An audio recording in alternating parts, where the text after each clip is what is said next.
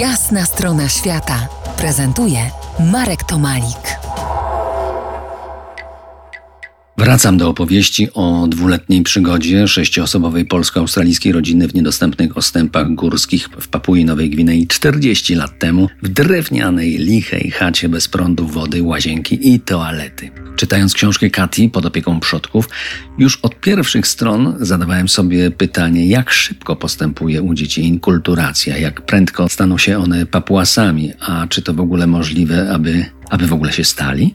Książka Pamiętnik przynosi zaskakujące odpowiedzi. Dzieci szybko i niemal bezboleśnie wchodzą w nowe światy. Ich elastyczność, otwartość i uważność są lepszej miary niż ich rodziców. Ale po kolei, bo dzieci czworo. Zacznę od Miszki, który miał 10 lat i który po kilku miesiącach pobytu w górskich, niedostępnych ostępach Papui Nowej Gwinei stał się dokta Miki, lekarzem swojej wiosce Rulna. Miszka miał zawsze przy sobie pudełko z opatrunkami i środkami dezynfekującymi. Specjalnością dokty Mikiego stały się oparzenia u dzieci i rany od noża. Można przypuszczać, że swój zapał i opanowanie odziedziczył po ojcu, tragicznie zmarłym w wypadku kilka lat wcześniej chirurgu.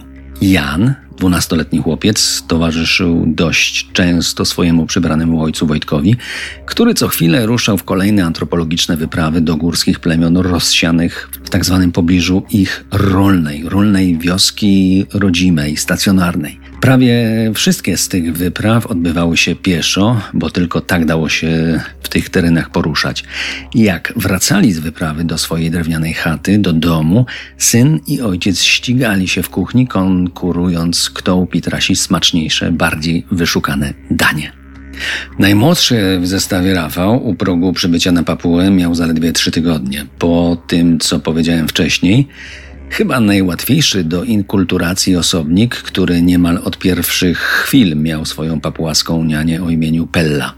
Bobaz ją dość szybko zaakceptował i z upodobaniem tulił się w jej przepasnych ramionach. I najszybciej przyswajał język pidgin. To właśnie słowa angielskie i polskie były dla niego bardziej obce, bo słyszał je po prostu rzadziej. Była jeszcze nastolatka Nadia, najstarsza z dzieci. Opowiem o niej osobno za kilkanaście minut, bo to najbardziej kolorowa postać stałego rodzeństwa. Zostańcie z nami w RMF Classic.